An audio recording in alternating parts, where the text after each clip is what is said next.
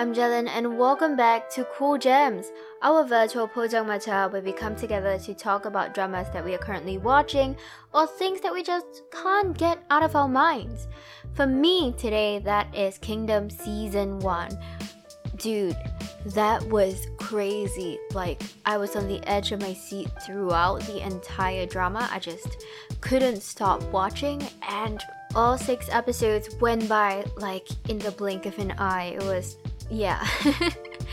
now, Kingdom is a zombie story. It tells the story of the zombie outbreak, but back in the Joseon period. Imagine like all your historical drama kind of like setting, but with this twist of zombies. I mean, I'm not a huge like historical drama viewer. I'm not really a huge 사극 viewer, but this is such an interesting twist, you know? Zombie set in imperial dynasty uh, period. Like, what? The story revolves around this crown prince called Yi Chang, who is played by Ju Ji-hoon. And he is caught in this political struggle while also having to figure out this whole mysterious zombie thing going on and along the way, he's joined by this very bold and courageous physician um, named Sobi, who is played by Doona, his bodyguard, Mu Young, played by Kim Sang-ho, and a mysterious but very capable guy called Yong Shin, who is played by Kim Song-kyu. So if you can't tell already, I just love that there's this very fresh perspective because, you know, zombies are not a new concept we've had tons of movies and dramas and TV shows that revolve around zombies. But this drama isn't just about a zombie apocalypse. They took this whole idea of zombies and then kind of wove it together with all these history and politics and brought in a completely new dimension um, to this whole setting of this drama. And seeing as it is definitely a 꿀잼 drama, I want to talk about it with you. So here's your spoiler warning. If you've not seen it, please go watch it because it is great. It's such such a great fun drama and come back so we can talk about it. Um, but if you've seen it, let's get into the talking. You know, there's just so much to appreciate about this drama. The way it's shot, the way it's edited, the characters, um, the acting, everything was of such, you know, high caliber and it was so impressive. But this drama triggered so many thoughts that I've been mulling over the past couple of days. So I thought we could start with this. I'll preface this by saying I am not a doctor. I I have zero medical knowledge. I don't know anything about diseases. So maybe what I'm about to say is completely ridiculous, but how does a plant give people a disease?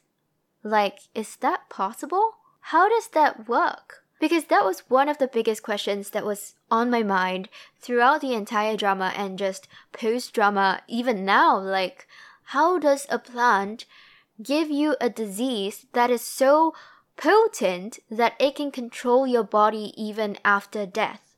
Seriously, how does that work? I mean, we found out in the drama that it was this resurrection plant that was used to um, bring back the dead to life, if you can call zombies alive. But um, I don't get it. I mean, I know that plants can be poisonous and it can cause death, maybe. I mean, I shouldn't say I know that because I'm not too sure, but I, am sure that there are some poisonous plants that can harm you, but I don't know if plants can give you a virus.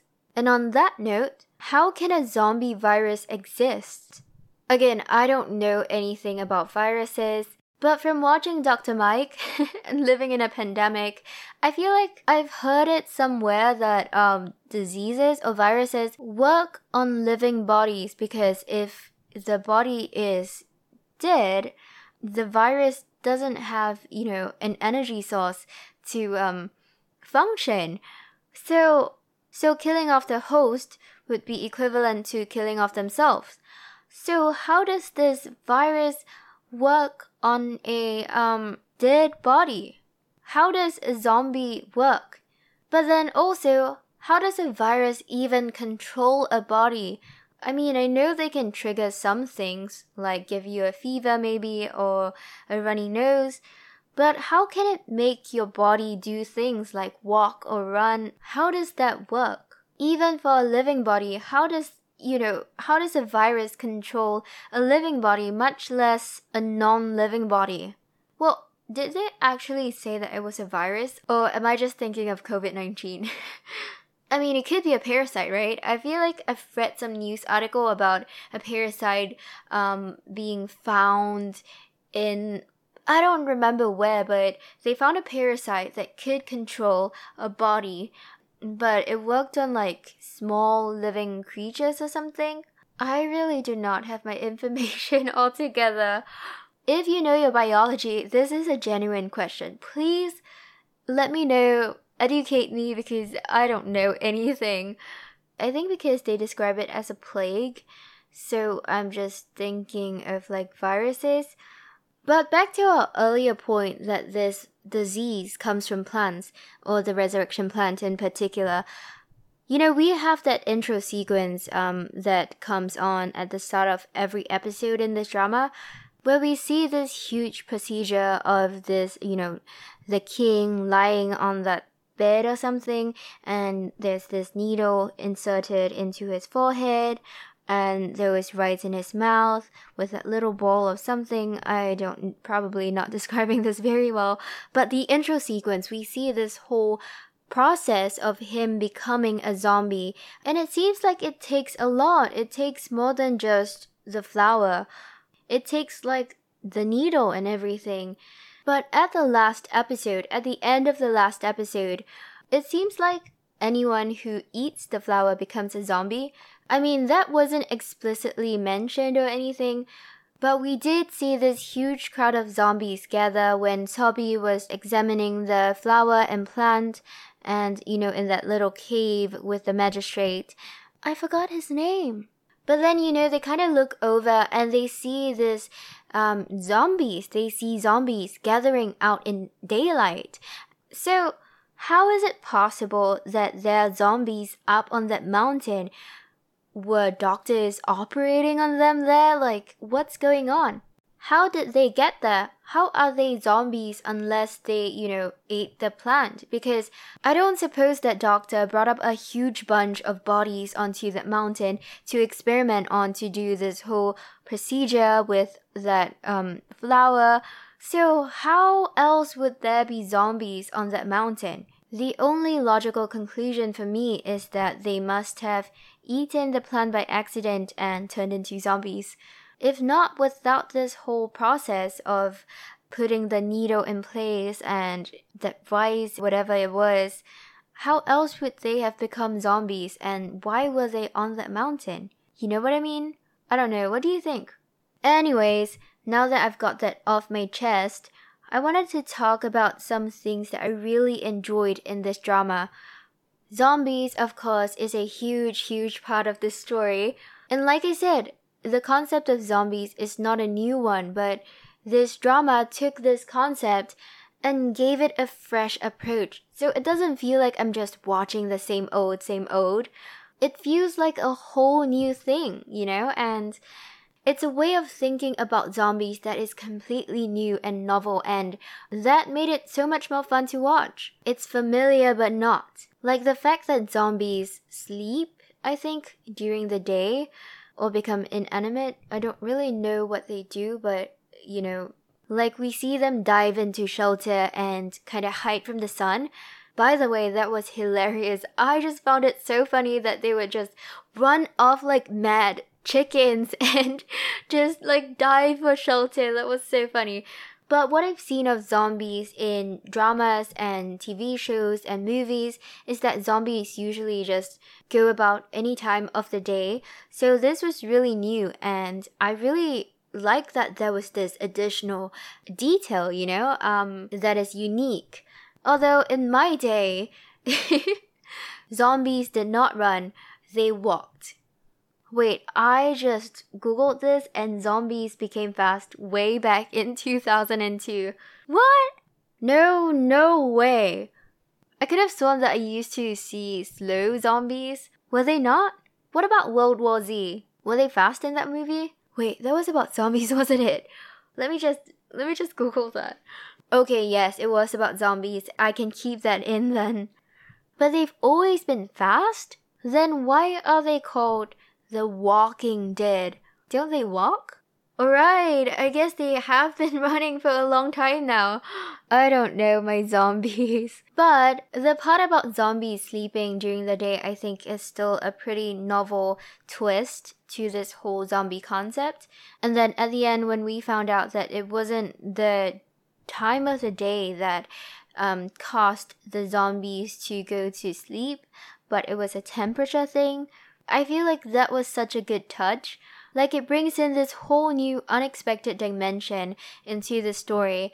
The plot thickens, you know? And it got me thinking, what will happen in winter? If winter approaches, they'll be in huge trouble. I feel like it was just such a good and interesting touch because it gives you that sense of like, you know, you thought that you've got this all figured out, but we are not at the end of this whole battle. We're just only at the beginning.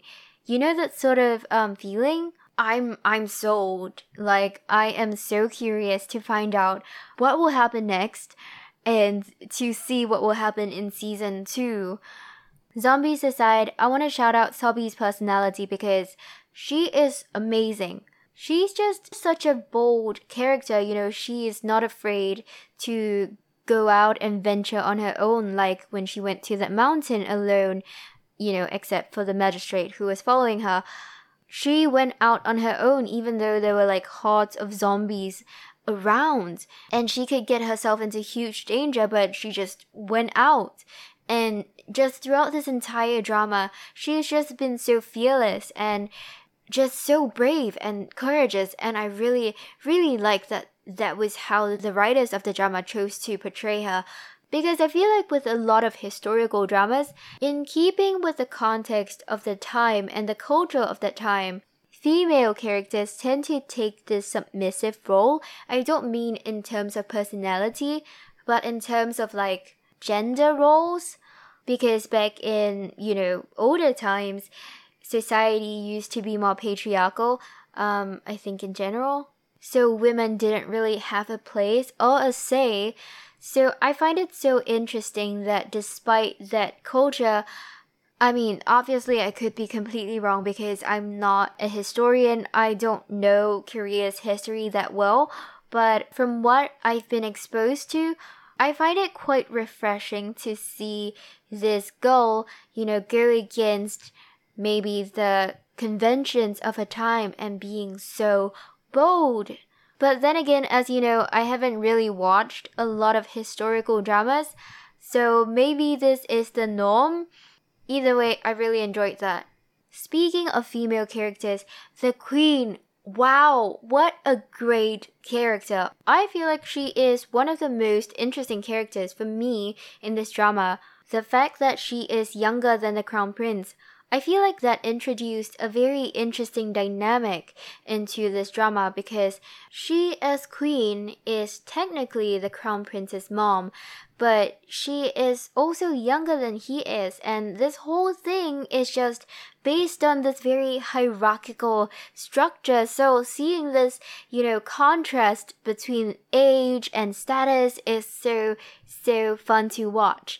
In the few historical dramas that I have watched, the queen is usually this older, middle aged woman. But here the queen is so young. You know, I just feel like it's very non traditional. I mean, in terms of drama portrayals, not in actual history. I don't know the actual history. But in terms of dramas, this is very new to me. And the fact that she's not actually pregnant I mean, we found out that she was just wearing something around his stomach area. I felt like that was such a good touch because, you know, when she was just being so confident that she would get a son, I was really surprised because how do you confirm the gender of your son when you don't you know how how can you choose the gender of your child back then? But then we found out that she wasn't actually pregnant. I just felt like it showed how cunning she is as a character. No wonder she was so certain that she could get a son I mean, obviously, she's not one of the good guys. I don't condone her actions. I'm not saying she is doing the right things, but I just feel like she is a very interesting character. I mean, what she did with all those mothers, you know, gathering the pregnant ladies into that room and feeding them and taking care of them so that she could get her son planning even to have a baby just so she can bear the crown prince you just see how cruel and cold and cunning she is. I wonder if her father even knows. It seems like she has this very interesting dynamic with him. Like, he doesn't seem to value her. He seems to be just using her, but she, in and of herself, is very ambitious. And it seems like there will be a falling out between them. And I'm really curious to know if that will affect the overall outcome of the story and how that will turn the tables, maybe. Yongshin is another really interesting character who I can't get enough of. We don't know who he is. He has been framed as this really mysterious guy, and if that wasn't clear enough, the drama keeps drawing that to our attention by um, hinting at his background or having people guess his background. Is he really a tiger hunter? Who is he? The drama kept me guessing if he is a good guy. I mean, I think he is a good guy. He seems like a good guy. He's always on the front lines. He's fighting. He's helping people. I want him to be a good guy, but then there's a mole. We found out earlier on in the drama that there's a mole leaking information about the crown prince and his plans to the opposite side and because Yongshin is the most mysterious person, we don't really know who he is.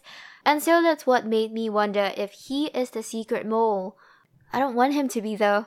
I feel like the setting of this drama really added to the story. I sort of talked about this a little bit earlier, where I was talking about how there's this blend between history and zombies.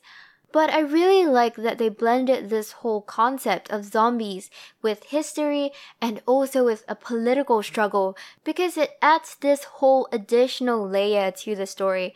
The prince and his friends are facing war on so many fronts, and it tells us about the historical context of that period, which I really enjoy.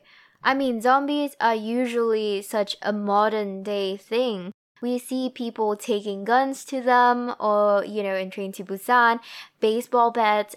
But, um, because this is a historical drama, it's so fascinating to see them use traditional methods and weapons to deal with this zombie problem. There's one other thing, but I can't decide if I like it or if I don't. I'm talking about the ending, you know, where they geared up for battle but it didn't come. I feel like if I watched this last year, I might have been unsatisfied because it might have seemed kinda anticlimactic to just end the, you know, after all that preparation for battle and no battle came. It might have felt like there was no closure because there was no big battle to close off this first season. I don't know if you did watch this last year, what were your thoughts on it? Because last year, there was no immediate gratification of a season 2 I'm watching it knowing that season 2 is already out, so I can go watch it immediately after, you know, this cliffhanger. So I guess I was watching it more as a midway checkpoint than like a definitive ending. And when I first finished that first season, I thought that ending was a really good touch. The suspense of waiting to me was the climax the attack not coming when you expected it to come. I feel like that really keeps you on your toes. It makes you curious to know when it will come and if they will be ready for it then.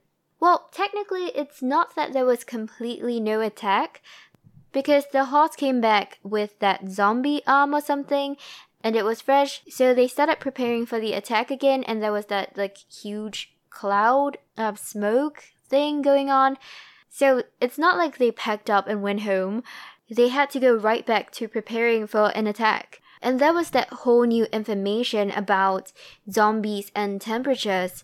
So I was pretty satisfied and ready to go on to season 2, but as I was preparing for this podcast, I started to wonder if I would have had the same, you know, impression and feelings if I'd seen this drama last year instead of this year, and I don't know. Overall, it's such a fun drama. It doesn't feel like I spent six hours on this drama. It feels more like a movie to me.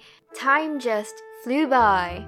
But I really enjoyed it. I cannot wait to watch season 2 really hoping there will be no cliffhanger for this season because I don't know about waiting a whole year to watch season 3 and now with this whole corona situation I don't know how long it will take. So hoping that there is no cliffhanger and we can just end on a solid note but Netflix might not be so kind what about you? What do you think of the whole drama so far? What was your favorite part? Who is your favorite character? I want to know what you think.